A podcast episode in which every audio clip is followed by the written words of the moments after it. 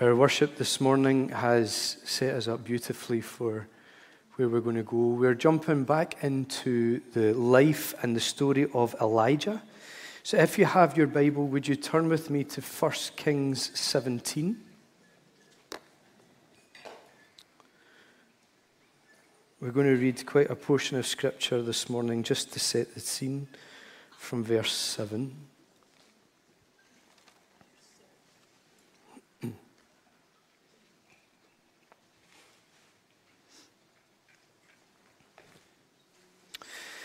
Sometime later, the brook dried up because there had been no rain in the land. Then the word of the Lord came to Elijah, "Go at once to Zarephath in the region of Sidon, and stay there. I have directed a widow there to supply you with food." So he went to Zarephath. When he came to the town gate, a widow was there gathering sticks. He called to her and asked, "Would you bring me a little water in a jar so I may have a drink?" As she was going to get it, he called and "Bring me, please, a piece of bread." "As surely as the Lord your God lives," she replied, "I don't have any bread, only a handful of flour in a jar and a little olive oil in a jug. I am gathering a few sticks to take home and make a meal for myself and my son that we may eat it and die cheery."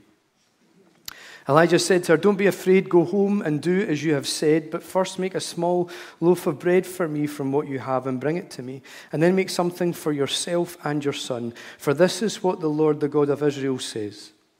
The jar of flour will not be used up, and the jug of oil will not run dry until the day the Lord sends rain on the land." She went away and did as Elijah had told her. So there was food every day for Elijah and for the woman and her family. For the jar of flour was not used up, and the jug of oil did not run dry, in keeping with the word of the Lord spoken by Elijah. Sometime later, the son of the woman who owned the house became ill. He grew worse and worse, and finally stopped breathing. She said to Elijah, "What do you have against me, man of God? Did you come to remind me of my sin and kill my son?" "Give me your son," Elijah replied. He took him from her arms and carried him to the upper room where he was staying and laid him on his bed. Then he cried out to the Lord, "Lord my God, have you brought tragedy even on this widow I'm staying with by causing her son to die?" Then he stretched himself out on the boy three times and cried out to the Lord, "Lord my God, let this boy's life return to him." The Lord heard Elijah's cry, and the boy's life returned to him, and he lived. Elijah picked up the child and carried him down from the room into the house. He gave him to his mother and said, "Look, your son is alive." Then the woman said to Elijah, "Now I know that you're a man of God and that the word of the Lord from your mouth is the truth." A number of months ago, we arrived in on the story of Elijah and looked at it almost in its entirety. And this morning, we arrived back within a portion of it to perhaps begin to look at and identify what God may be calling us to and leading us into.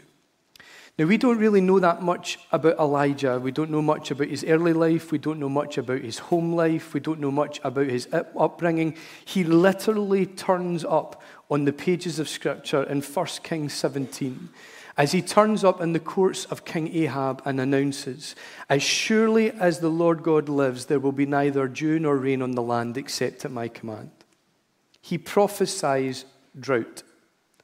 And at that moment, the heavens close. And we're told that as he comes out of the courts of King Ahab, the word of the Lord comes to him, telling him to go to the Kerith ravine, for there he has commanded some ravens to supply food for him, and he sits by underneath a tree, he sits next to the brook, he eats the supernatural supply, he drinks from the brook. However, we see the effects of drought because we're told that after a period of time, the brook dried up and the birds stopped coming. And at that point, the word of the Lord comes to him again. "Go to Zarephath, for I've commanded a widow to feed you there." And he goes to Zarephath and he finds the widow and says to her, "Give me some food." And she says, "As surely as the Lord lives, I have only a little flour, only a little oil, and I'm going home to make a meal for myself and my son, and then we're going to shrivel up and die." And he prophesies to her and says, the flour is not going to run out, and the oil is not going to run out. And that's exactly what happened. Scripture says he moved in with the widow. It wasn't a hookup. As we said before, it was like a kind of scriptural Airbnb. And he moved into her upstairs room. And that's the point that we pick up the story and focus on this morning. Now, up until this point in the story of Elijah, we've seen him functioning in the role and the office of prophet. It is the voice of God, the word of God, that has led and directed each and every one of his steps and each and every one of his actions up until that point. It is the voice of God that has positioned him within the circumstances that he has found himself in, in the courts of King Ahab, in the Kerith ravine, in Zarephath, in the widow's house. In each of these moments, we can see him functioning as prophet. The word and the voice of God directs his every move.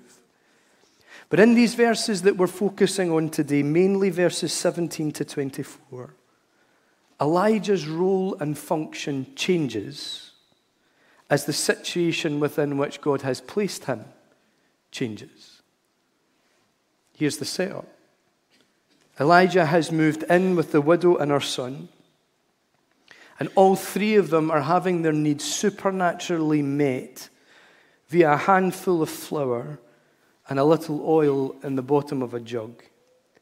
And the scripture says in the latter part of verse fifteen, there was food every day for Elijah and for the woman and her family, for the jar of flour was not used up and the jug of oil did not run dry, in keeping with the word the Lord had spoken by Elijah. The important phrase that we land on is that the jar of flour and the jug of oil behaved in accordance, in keeping with the word of the Lord spoken by Elijah. The one thing right off the bat is that we notice that the word that was spoken belongs to the Lord, and it was delivered by Elijah. This wasn't Elijah's prophecy. This wasn't Elijah's revelation. It was God's. Elijah just delivered it. And we've got to be careful in prophetic situations when people are talking about their prophecy and their prophetic re- revelation and the word that they have. Actually, we are just the postmen and the postwomen. The word belongs to God. Our job is just to deliver it. Run from anyone that owns prophetic revelations as theirs. Run from them. We just deliver the word.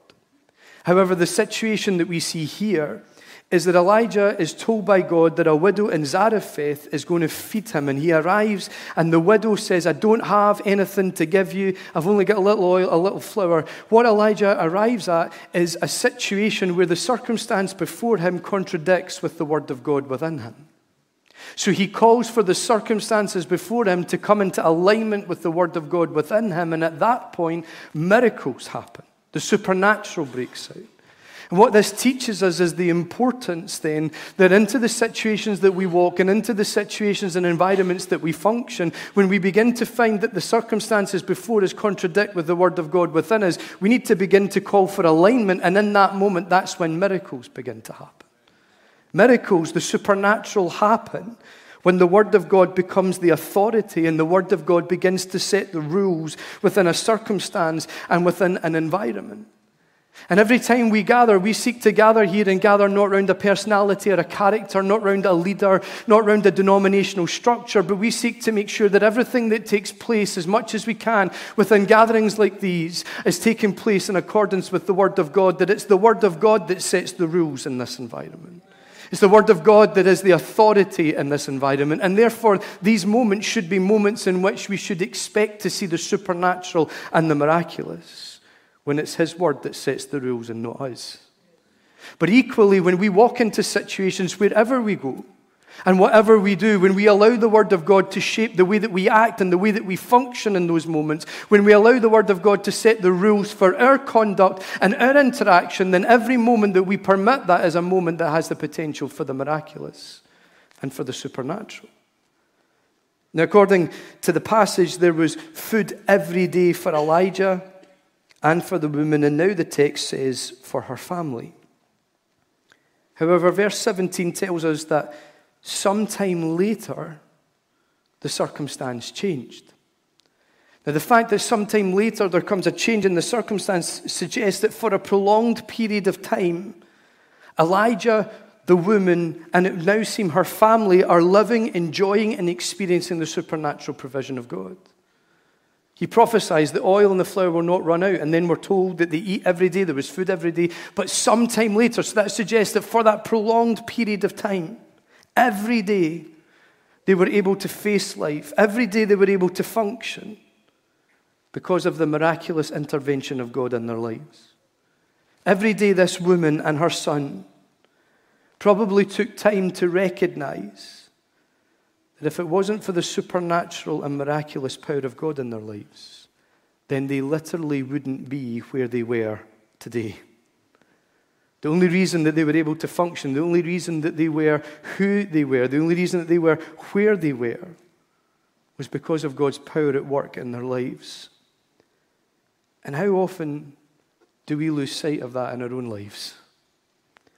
That actually, the only reason that we are who we are today, and the only reason that we are where we are today, in fact, the only reason that we're able to function the way that we function, is because of the supernatural power and grace of Christ in our lives. If it wasn't for his love, if it wasn't for his grace, if it wasn't for his vindication and his power, if it wasn't for his voice and the reality of his touch, we wouldn't be where we are right now. In fact, our lives probably would have taken a completely different journey and looked entirely different. And truth is that all too often, we can actually lose sight of his supernatural power at work in our everyday lives. That what at one point was mind-blowing and life-changing, now just feels ordinary and can sometimes be forgotten. Remember when we first got saved? Remember when we first were filled with the Spirit? Remember when that healing first broke through? Remember when that freedom manifest? Remember when that revelation came? Or when he came so close that we knew that we knew that we knew that he was real and we were bursting to tell everybody that we could about it. But now, further down the line, living in the reality of that, sometimes we can forget it. We can lose sight of that. How does that happen? Well, how did it happen for Elijah? Verse seventeen says, sometime later, the son of the woman who owned the house became ill. He grew worse and worse and finally stopped breathing. The widow's son became ill. In fact, he, he dies. And tragedy visits the house. And all too often when we arrive on that, we, we rush straight to the tragedy and the resurrection that's coming. But one of the things that we can't miss is that while this family are dealing with very real tribulation and very real tragedy and very real difficulty, there is nothing in the text to suggest that the flour and the oil ran out. If you remember, the word of the Lord from Elijah to the woman is, this is what God says. The jar of flour will not be used up and the jug of oil will not run dry until the day the Lord sends rain on the land. And the rain doesn't happen till the end of chapter eighteen. We've got ages to get yet. In fact, according to theologians, it's reckoned that it was about three years between the announcement of drought and the moment that the heavens opened and rain fell on the land, which means that even though this woman and her family were facing real difficulty and hardship, even although they were facing real tragedy, the miracle was still happening. The supernatural provision was still taking place. Two things come from this. You can bet that as the boy was ill and his condition was getting worse, that the family's focus was on the boy and not on the fact that each of their meals were coming from supernatural provision. And now, none of us would judge them for that, would we? But the fact remains that for us, sometimes in the difficult seasons of life, when we're having to endure the really hard stuff, we can all too often lose sight of the miraculous supernatural interventions of God in our everyday moments. And sometimes in the midst of the difficulty, what's really important is to stop and refocus the soul. Recalibrate the spirit to see the ever-present help in times of trouble. To see the hope that anchors the soul, to stop and actually allow ourselves to trace the rainbow through the rain. To pause and see the work of God who has been at work in our past, but is now at work in our present. Because when we stop and allow ourselves to see his fingerprints, when we stop and allow ourselves to see his hand, even in the midst of tragedy and difficulty, when we identify the work of God in our everyday moments, then we realize, actually, he's with us. Even though I walk through this valley, his rod and his staff are comforting me. And his rod and his staff are present because he's present. Even though I walk through the fire and I pass through the waters, they're not going to sweep over me, and I won't be set ablaze because he is here. And if we can find his hand, then we know his hand will hold us fast.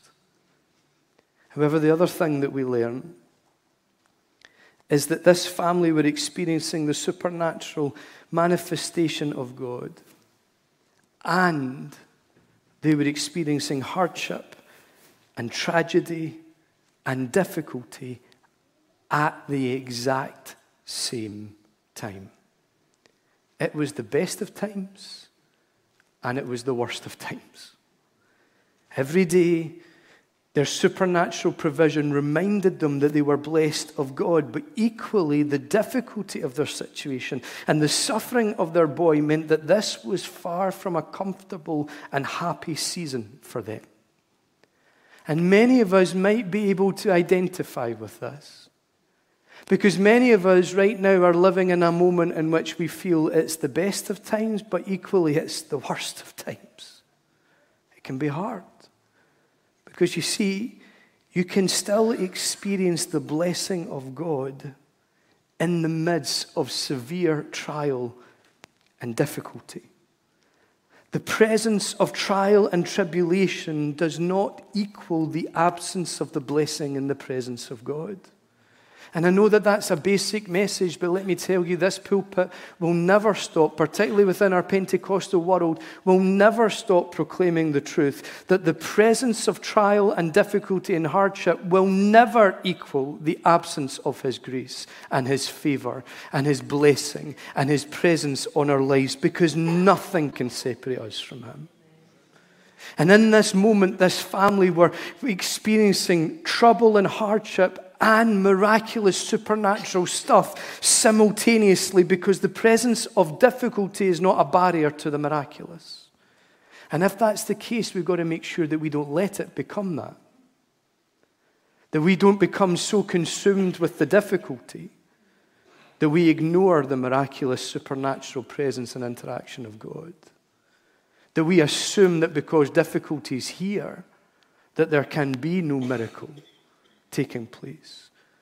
This family were dealing with extreme hardship, but there was still miracles in the kitchen every day. They were living in that tension and in that moment.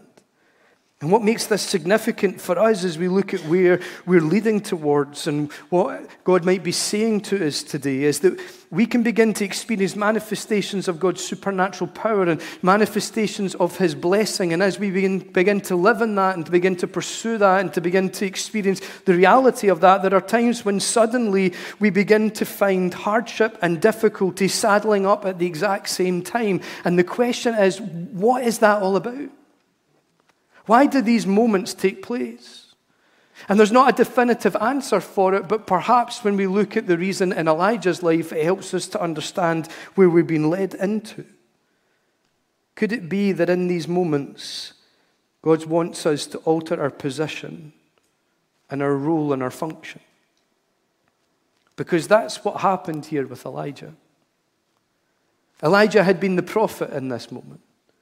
He had announced the heart of God. He had announced the mind of God. He had been the vessel through which God had released his miracle. But now, as the circumstances change, so does Elijah's role and function.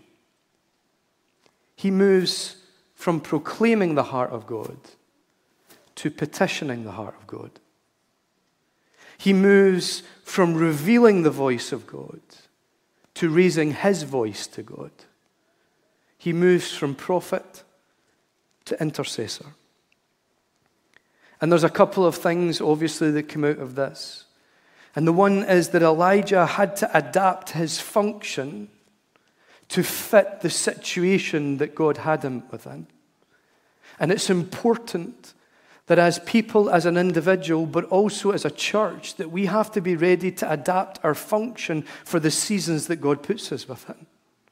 There are times in which he brings us to seasons of renewal and refreshing. And then there's times that he brings us to foundational teaching, to get the, the foundations correct. There's times in which he calls us to prophetically call out what he's doing, and then there's times that he calls us just to seek his face. There's times that he calls us to begin to be his voice to our community and to, to preach and to proclaim the gospel, and then there's times that he calls us to roll our sleeves up and serve. There's times that he calls us to pray for one another and minister to one another, and then there's times that he calls us to run alongside one another in the task and the mission. The point is that we have to be willing as a people to adapt to the season that we find ourselves in, because if we decide that we have one function, one approach, and one mandate, we will become stuck in a rut and we will die. But we have to evolve with the seasons of God. And I don't know, I look round about right now at the world in turmoil and everything that's going on and the real difficulty that is right on our doorsteps. And I think, do the world out there need to know that Jesus is coming back soon? Yes, they do. But is this our mandate? Do they need to know that they are going to a lost eternity? Yes, they do. But you know what? Do you know what they really need? It's to know that there's hope. And his name's Jesus. To know that there can be peace. There can be strength for today and bright hope for tomorrow. Yes, those messages are all true, and at the right time and focus, and the right time and moment, we will raise up and that will be our focus. But maybe right now we need to be able to adapt to the season that we're in and be what God is calling us to be and do what he is calling us to do. However, when we arrive in this moment and see that as the situation changes, Elijah's situation changes or his function changes, he moves from prophet to intercessor, we learn an important re- lesson, and that is this.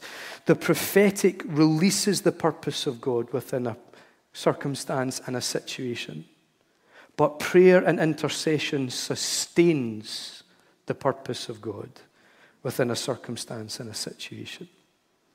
The prophetic calls out a move of God, calls it into being. Intercession sustains it. This is huge.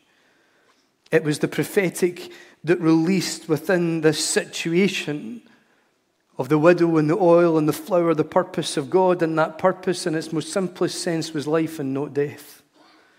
The purpose of God was more than just oil and flour not running out.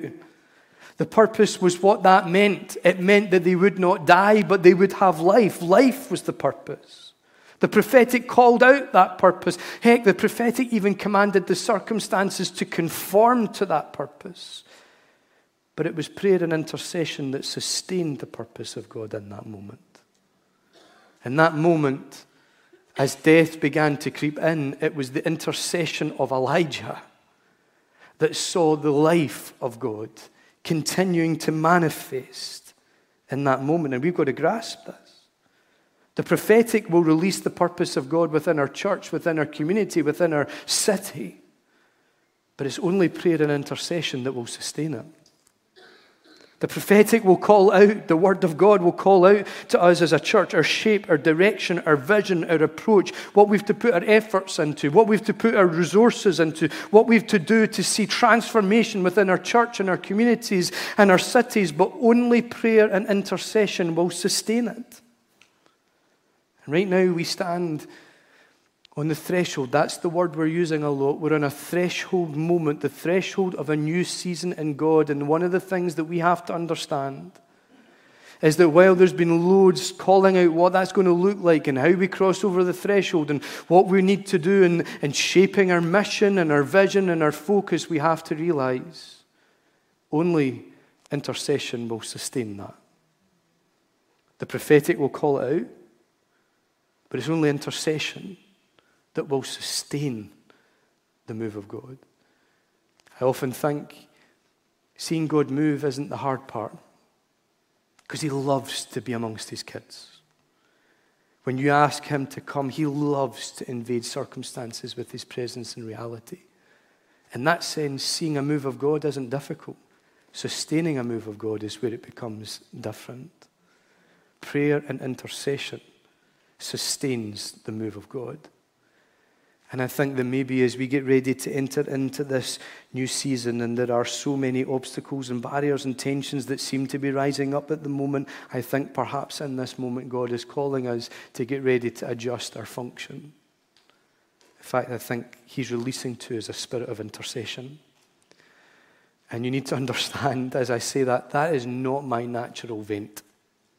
That is not naturally who I am. Susan will back me up on that. But I think that maybe, just maybe, God wants to release a spirit of intercession upon us. And the question is, are we ready and willing to adapt our function to step into this? In Elijah, we can see the role of intercessor, and we spend just a few moments identifying five characteristics of intercession and therefore of an intercessor, and we're just going to drop them in, chat about them quickly, and then practically step into what God is calling us to.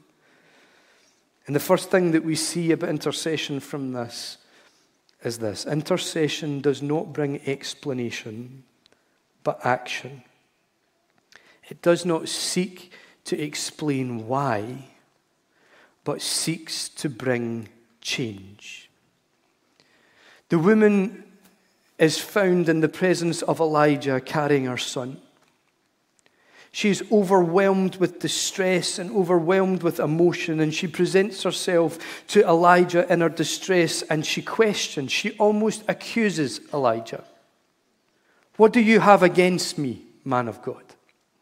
Did you come to remind me of my sin and kill my son? The woman here is attributing blame onto Elijah for her son's sudden death. Most likely, the reason for this is because of who Elijah represents. He represents God. He has communicated to this woman the voice of God. He has declared the will and the purpose of God. He's demonstrated the power and the hand of God through that miracle with the oil and the flour. And these things have cultivated a faith in God within this woman. So to this widow, Elijah represents God, and at this time when she's angry and she's hurting and she's mad with God, she takes it out on the one who represents him, who embodies God to her. And we know that this woman is mad at God because she links her son's death to God when she declares, "Did you come to remind me of my sin and take my son, kill my son?" She thinks that her son's death is a punishment for her sin. What is sin? Well, sin is wrong committed against God.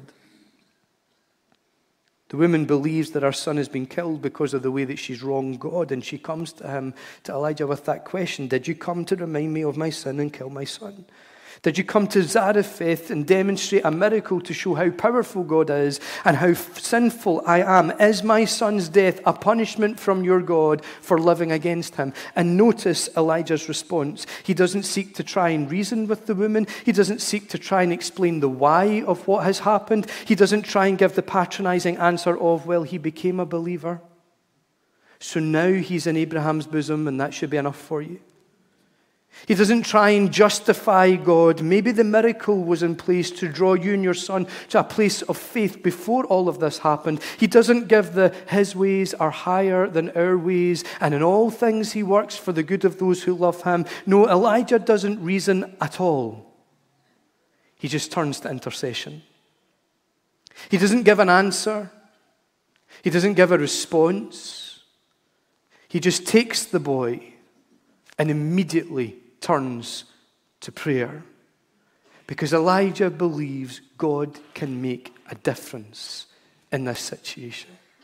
He believes that God can change this situation. He's heard from God for this family.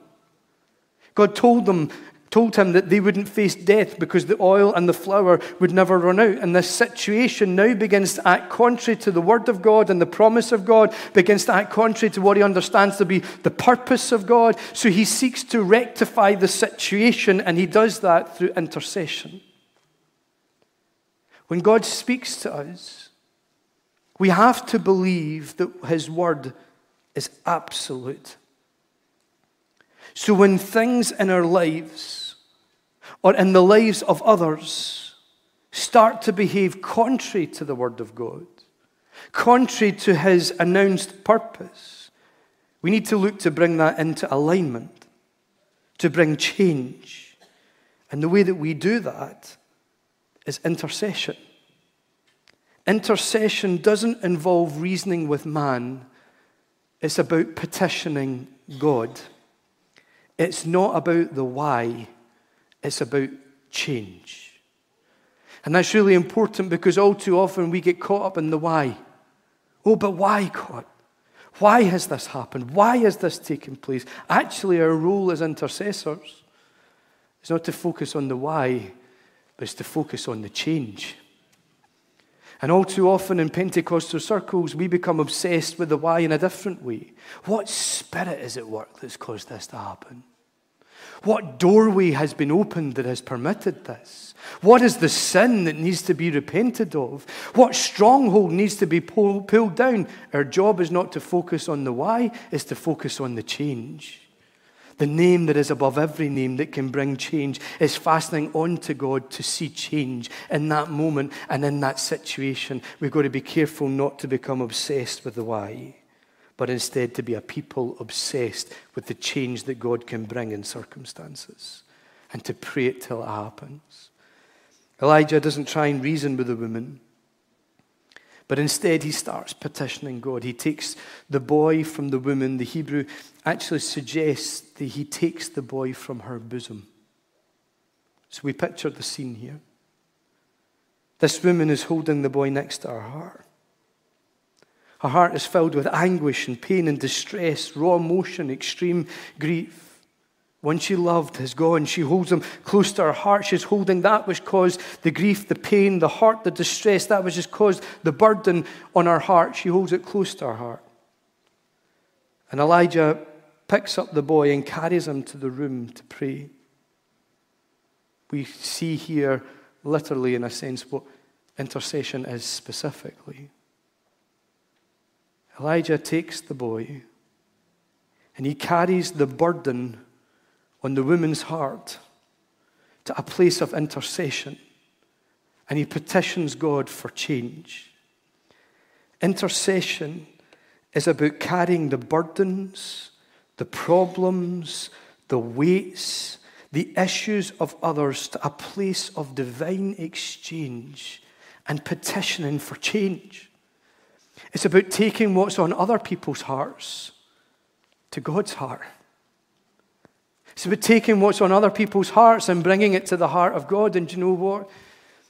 If you're saved by the grace of God and born again by the Spirit of God, do you know what? You and I exist in a tremendously blessed position, because the deeds of the new covenant say that we have access to his presence anytime, anywhere.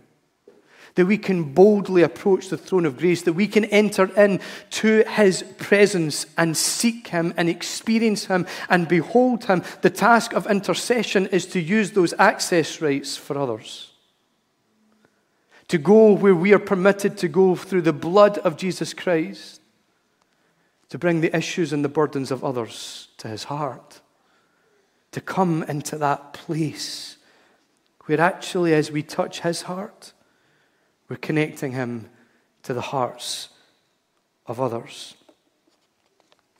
Elijah lays the boy out on his bed and he begins to pray. And up until now, we've identified what intercession is about. We see now what it involves. And if you look at verse twenty and twenty-one again, it says this: Elijah cried to the Lord, "Lord my God, why have you brought tragedy even on this widow I'm staying with by causing her son to die?" Then he stretched himself out on the boy three times and cried out to the Lord, "Lord my God, let this boy's life return to him." It's interesting that the scripture doesn't say He called to the Lord. Doesn't say he asked the Lord. Doesn't say he commanded. Doesn't say he shouted. But it says he cried. He cried. Because intercession is all about emotion. Intercession involves emotion. It's not all about emotion, but it involves emotion. I've come to understand that when the spirit of intercession comes, or in moments of intercession, normally one of two things happens. As you pray for an individual, or as you pray for situations, you either begin to feel what the individual's feeling, or you begin to feel what God's feeling towards that individual or that situation. Intercession involves touching the heart of God and touching his heart in relation to other people's hearts. And very often in that deep place of intercession, it's almost as if a heart transplant happens, where more often than not, you begin to feel the heart of God that you're touching, or you begin to feel the heart of the individual that you're carrying. And intercession begins to involve emotion. We see it here in Elijah. Elijah, in this case, feels the pain of the woman. He cries, "Oh Lord my God, why have you brought tragedy upon this widow?" He doesn't say, "Why have you brought tragedy upon this woman?" But upon this widow, he's feeling, the, she's already been through tragedy. She's already been through heartache, and she's going through it all over again. He begins to feel what she's feeling. And he cries out, "Oh Lord, let this boy's life return to him." The Hebrew here is, "O Lord my God, I beseech thee." To beseech is to implore urgently. Elijah's moment of intercession is a moment of raw emotion. It's a moment of raw emotion where he calls out to God. And as he does so, he begins to feel what's going on in that situation. You know, as you discover the depths of intercession, I believe that we are going to begin to find that our hearts fuse and we begin to sense the heart of God towards that which we're carrying, as well as beginning to feel the hearts of the individuals that we carry. And that's why sometimes intercession moments can be a little bit messy. And they can be at times a little bit noisy. And they can be at times a little bit emotional, not all the time. There are moments in which when a spirit of intercession comes, it's like travailing and weeping and calling out, because in that moment, we're coming into the presence of God, feeling what others feel. Elijah carries that boy. He lays him out on the bed to pray. And as he does, he comes aside and he spends time praying. He doesn't pronounce a quick prayer on the off chance that a resurrection might happen. He doesn't utter a few words in his mind or his spirit to God and count the box ticked. He doesn't say to the lady, "I'll pray for you," and then disappear and forget. He takes time to pray. He carries the boy into his room. He closes the door because he needs time to pray and he needs time to intercede. He takes the boy into the room, into his room, not into another room in the house, not into the nearest room that he could find, but he went up to his own room. And I think it's significant that he went to his own room and he laid the boy on his own bed. He went there because he knew this wasn't going to be a quick fix. He knew he needed time to pray. But he also understood that he needed space to pray. He had to come aside. He had to come separate. He had to petition God in secret, in his secret place. I think here he carried the boy to the place where he spent time with God. And you know, intercession involves taking time to pray, and it involves making space to pray. It's about carrying people's burdens. It's about carrying people to the place where meet, we meet with God and allowing the burdens and the needs of others to occupy our space with God. Intercession is more than just sending up a rocket prayer in the moment, although God can answer that and will respond to that. But intercession is about taking time to sit in God's presence and pray over some stuff. It's about making time. It's about making space. And as Elijah does that, he does something very unusual. He stretches himself out on the boy three times. Why does he do that? To be honest, we don't really know. We don't know why. Some people say he did it to warm the boy's body up, because we see in Elisha, who Elijah mentored, in Second Kings four, the scripture says he lay out on top, and as he did, the, the, the body began to grow warm, so we're like he's stretching out to warm up the body, but you know what, that doesn't really make sense when you say it out loud, does it? I find it hard to believe that that's the motive. The only conclusion that we can arrive at really is that he did it because God told him to. And here's the truth. Intercession involves actions. Sometimes it involves strange actions. I don't get this, and I don't know why it is the case, but sometimes God asks us to act out in the natural what is taking place in the spiritual. Sometimes he asks us to do things in moments of intercession that are a bit strange and a bit bizarre, and I don't really know why, but he does. There's moments in which in intercession we walk. There's moments in which we march. There's moments in which we lie on our faces. There's moments in which we find ourselves rocking backwards and forwards. There's moments in which we're weeping and crying. There's moments in which we're silent. There's moments in which we're pulling things and pushing things and, and, and brushing things off. There's moments in which God asks us to do things that are a little bit weird, and I don't know why. But he does. But regardless of whether it's weird or it's not, here is the big, profound truth. Intercession involves action. Elijah's task of praying involved him putting action to his prayer. And you know what? It's not enough to come into a place and say, God, we intercede for Govan Hill. God, that you would turn the poverty round about. And we say amen and we go home and eat our dinner. Actually, what we need to do is roll up our sleeves and bring action to what we're praying. It's not enough to come and intercede and spend hours weeping and wailing and gnashing of teeth, calling out for the salvation of our city, and then leave our church and go home and do nothing, when in actual fact, what we need to do is call out for the salvation of our city, and then invest ourselves in reaching out to our city with the good news of the gospel. It's not enough to pray for someone. God, they're so discouraged and down. Would you encourage them and would you build them up? And we can spend hours praying, and in spiritual places, I have no doubt, make a real difference in someone's spirituality, in someone's life. But do you know what else we could do? We could go along and say, do you know what? You're doing a great job. Keep going. We could be the encouragement. Intercession involves actions. Intercession is when we allow our seeking of God to fuel our sharing of faith and the serving of others. Intercession is the launch pad, it is the base plate, if you like.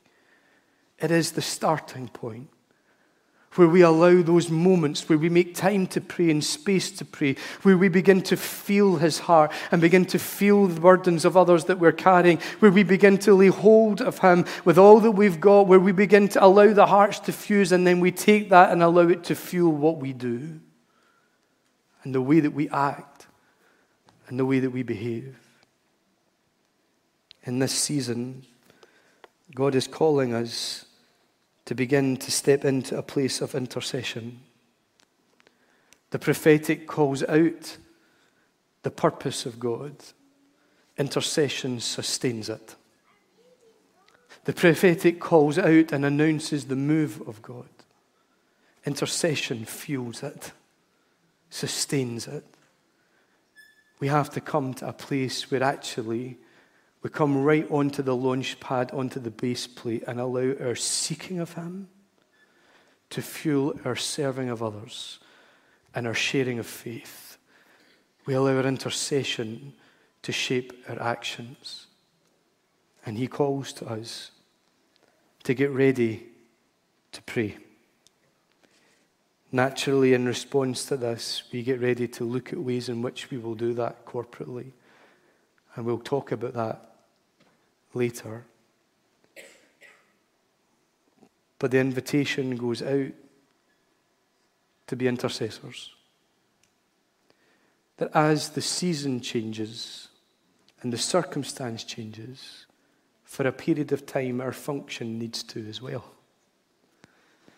And we might not be people who call ourselves naturally intercessors. That's not me. But for a moment, I'm willing, as I'm sure you are, to say, God, here I am. Here we are. Use us to see heaven touch the earth in transformation. Would you stand?